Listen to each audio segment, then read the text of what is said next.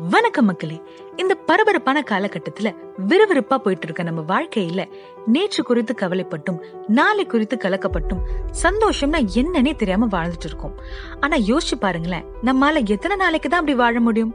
So முடிஞ்ச வரைக்கும் நம்மள சுத்தி இருக்கிற சின்ன சின்ன சந்தோஷங்களும் அனுபவிப்போம். மத்தவங்களையும் சந்தோஷப்படுத்துவோம். எல்லாத்துக்கும் மேல கர்த்தருக்குள் எப்பொழுதும் சந்தோஷமா இருப்போம்.